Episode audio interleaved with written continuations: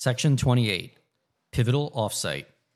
The internet can best be described as a mania. Bill Gates' introduction at the Internet Offsite, April 5th, 1994.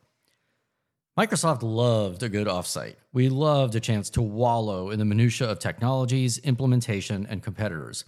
We also enjoyed tearing apart ideas and approaches with our proverbial tech buzzsaw. In setting up the offsite, I had no idea how critical it would become. Bill G famously tilted or pivoted the company away from character based MS DOS products to graphical user interface products in a retreat just a decade earlier. Platform shifts in technology seem to come in these decade waves, though perhaps that's a retroactive timeline. Was the internet the next platform shift, even though the GUI had just started? Was this offsite going to be as pivotal to Microsoft's future as when the bet was made on making Excel for Macintosh? I certainly hope for that but had no idea how the company's leaders would see things when they were all assembled to discuss it. I thought about that as I remembered Doug Klunder, the inventor of minimal recalculation and spreadsheets, telling me the story of leaving Microsoft after that offsite because he disagreed with the new direction. Scheduled for April 5th, 1994, coincidentally, the day after the incorporation of Mosaic Communications Corporation, later to be renamed Netscape Corporation, created by legendary founder of SGI, Jim Clark, and original Mosaic programmer, Marc Andreessen. I prepared the mother of all briefing books for the offsite. No offsite was complete without an elaborate briefing book.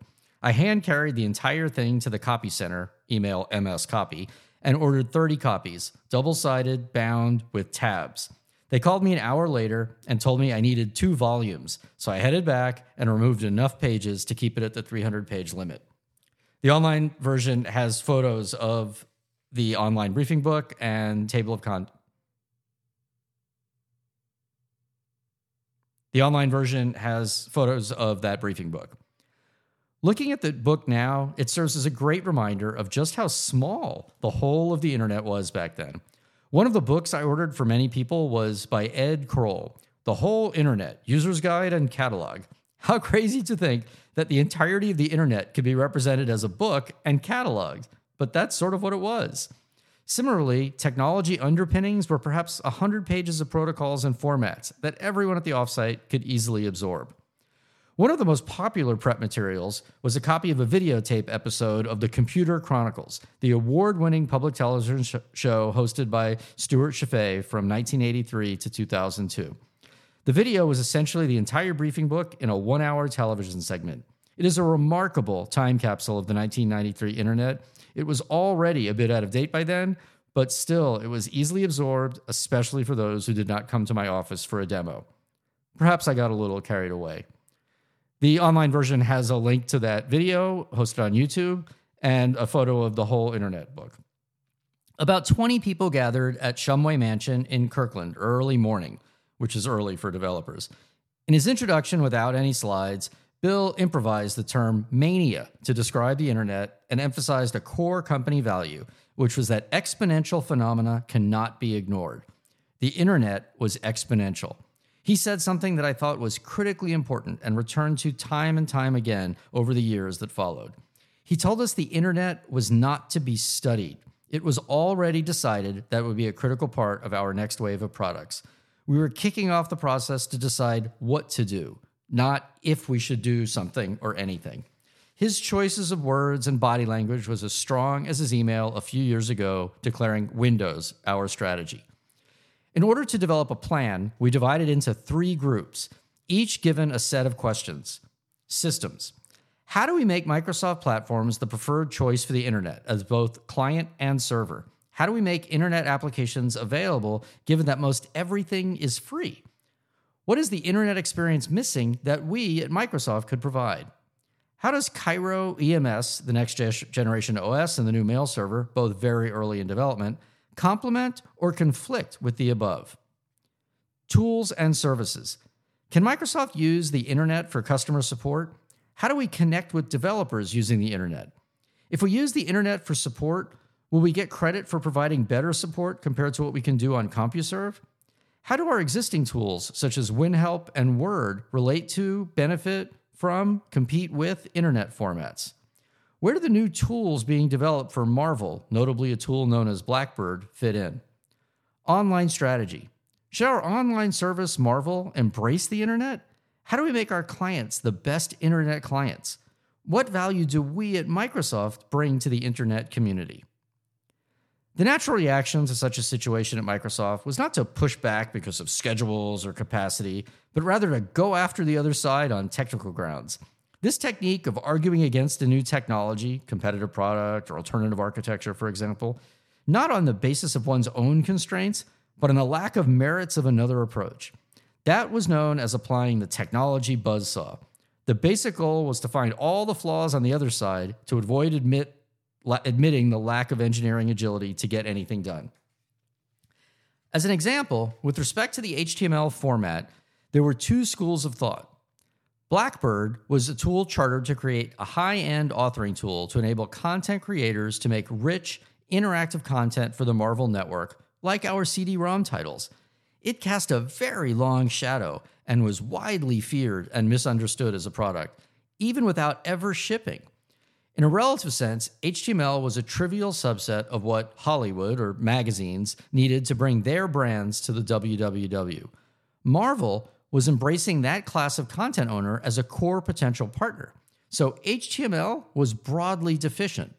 At the same time, a divergent view came from the Word team that embraced being able to edit HTML from within Word.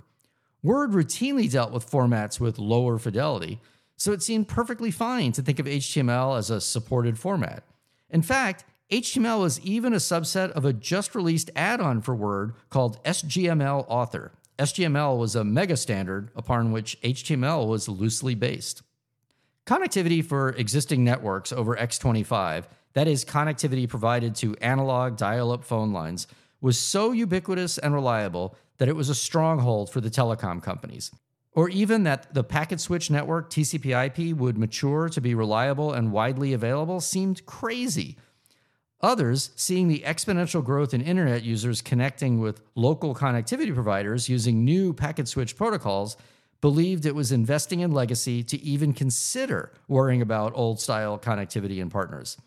This led to a good debate over how and if Marvel should be focused purely on internet protocols for the service or not. There was also an interesting conversation taking place around various new projects intersecting, with no real way to reconcile the overlap between them. The relationship between the new mail service EMS and the new online service Marvel was one example, and a topic that continued to smolder. Marvel, competing with AOL, would clearly have email and discussion boards. Marvel was already working to understand potential relationships to Usenet and the NNTP protocol it used. EMS was an enterprise mail service, just starting to be available to handle email for a few people at Microsoft. A big feature of EMS was going to be public folders, or essentially shared mailboxes that looked a lot like Usenet experience. And like Marvel, EMS was also trying to figure out the relationship of its feature to Usenet. The EMS design point was enterprise IT and a highly managed environment for intense email usage in the workplace, not the mass scale, lightweight consumer email Marvel envisioned.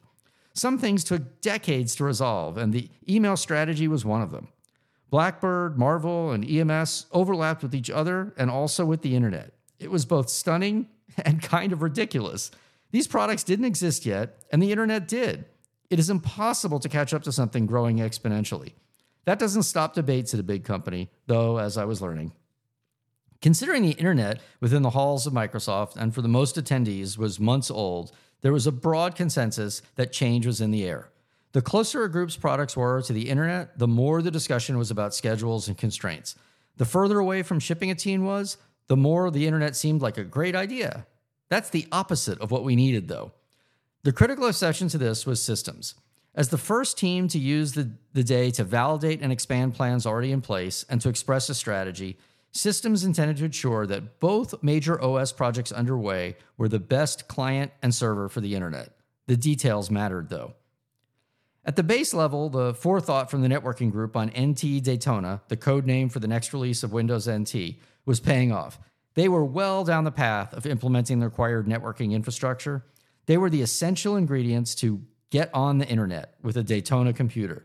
There were many implementation challenges to reuse this work for Chicago, which was still debating how fully 32 bit the operating system was, and also how much low level compatibility existed between Chicago and Daytona for code like network drivers. The online version includes a very classic bumper sticker from the Windows NT team that says, On the internet, no one knows you're running Windows NT. The group concluded that implementing applications that made the internet interesting was critical. Those responsible decided that building news, mail, Gopher, and a www browser were goals. In early 1994, the internet was not just the www. The internet was made up of many different services, each a combination of server code, client code, and then ultimately one or more viewers. For example, Gopher had a server that maintained the hierarchy for a site, a Gopher client that navigated that site, and any number of viewers that needed to be launched to view a leaf of the Gopher tree. For example, there might be a Gopher site that eventually led to photos or a bunch of Word documents, which launched an image editor or a Word to view them.